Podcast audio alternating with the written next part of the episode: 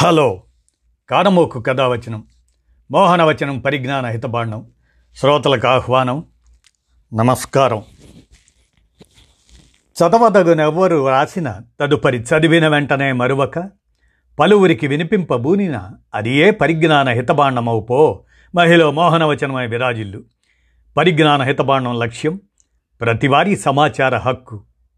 ఈ స్ఫూర్తితోనే ఇప్పుడు ఆనాటి కేంబ్రిడ్జ్ మజ్లిస్, భారత స్వాతంత్ర విప్లవకారుల బ్రిడ్జ్ అనే చారిత్రక సమాచారాన్ని మీ కానమోకు స్వరంలో వినిపిస్తాను, వినండి.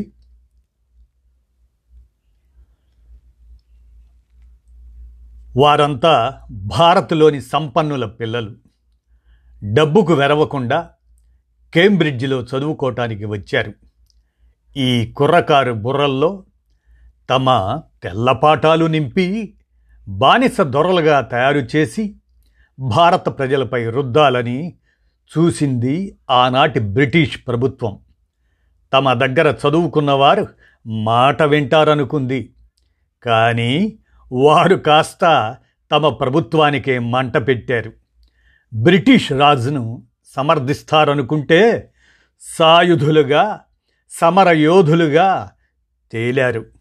కారణం కేంబ్రిడ్జ్ మజ్లిస్. భారతావని తెల్లదొరల పాలనలో మగ్గుతుండగా చాలామంది వారి అదే సంపన్నుల పిల్లలు కేంబ్రిడ్జ్లో చదవటానికి లండన్ వెళ్ళేవారు. బ్రిటిష్ ప్రభుత్వం కూడా దీన్ని ప్రోత్సహించింది.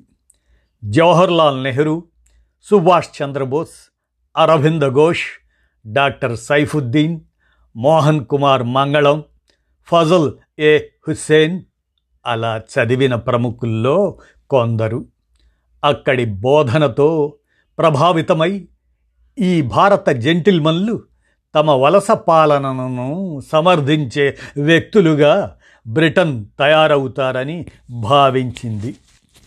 కానీ అక్కడి స్వేచ్ఛాపూరిత వాతావరణం వారి ఆలోచనలను మరోవైపు నడిపించింది.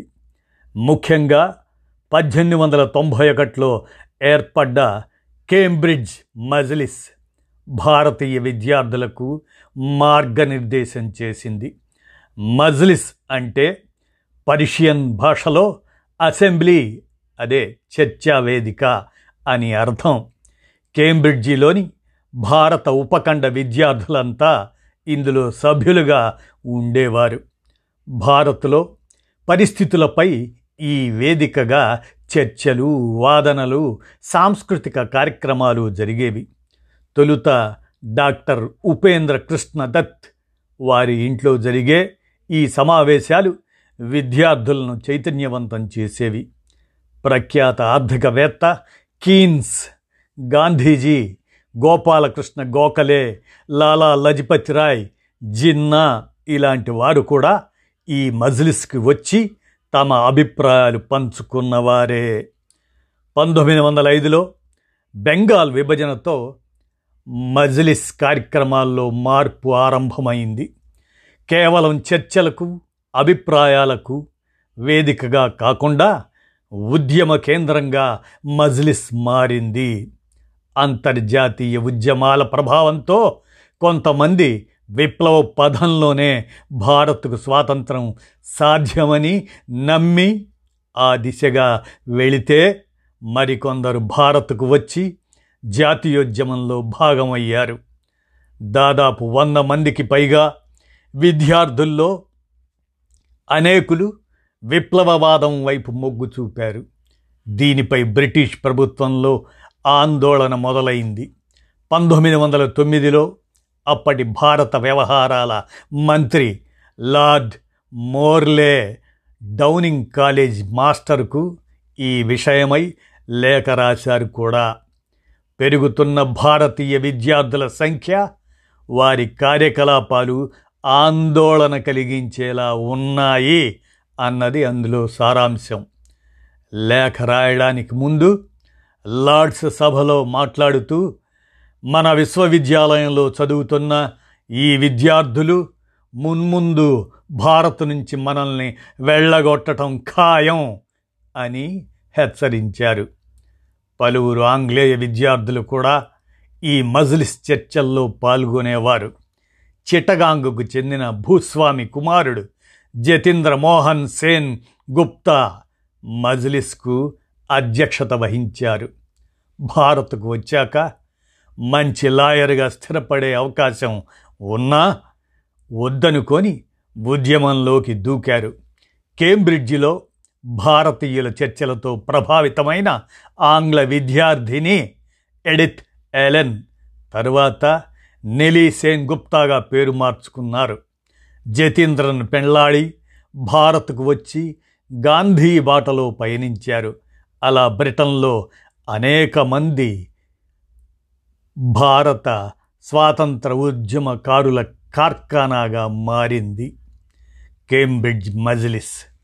స్వాతంత్రం వచ్చాక కూడా భారత్, పాకిస్తాన్ విద్యార్థులతో ఈ మజ్లిస్ కొనసాగింది. పంతొమ్మిది వందల నలభై ఏడు పంతొమ్మిది వందల అరవై ఐదు యుద్ధ సమయాల్లోనూ సఖ్యత కొనసాగింది. కానీ పంతొమ్మిది వందల డెబ్భై ఒకటి బంగ్లాదేశ్ ఆవిర్భావ యుద్ధంతో విభేదాలు తలెత్తి మజ్లిస్ మరుగున పడింది. మళ్ళీ ఈ మధ్యే రెండు వేల పంతొమ్మిదిలో దీన్ని పునరుద్ధరించారు. ఈ విధంగా సమరయోధుల కార్ఖానా కేంబ్రిడ్జ్ మజ్లిస్. కేంబ్రిడ్జ్ మజ్లిస్ భారత స్వాతంత్ర విప్లవకారుల బ్రిడ్జ్ అనేటువంటి చారిత్రక సమాచారాన్ని ఈనాడు సౌజన్యంతో కానమోకు కథావచనం శ్రోతలకు చారిత్రక సమాచారంగా డెబ్భై ఐదు సంవత్సరాల భారత స్వాతంత్ర పోరాటం, ఆ పోరాట సంరంభాలని ఒకసారి చారిత్రక నేపథ్యాలని తెలుసుకునే క్రమంలో మీ కానమోకు స్వరంలో కానమోకు కథావచనం శ్రోతలకు వినిపించాను. విన్నారుగా. ధన్యవాదాలు.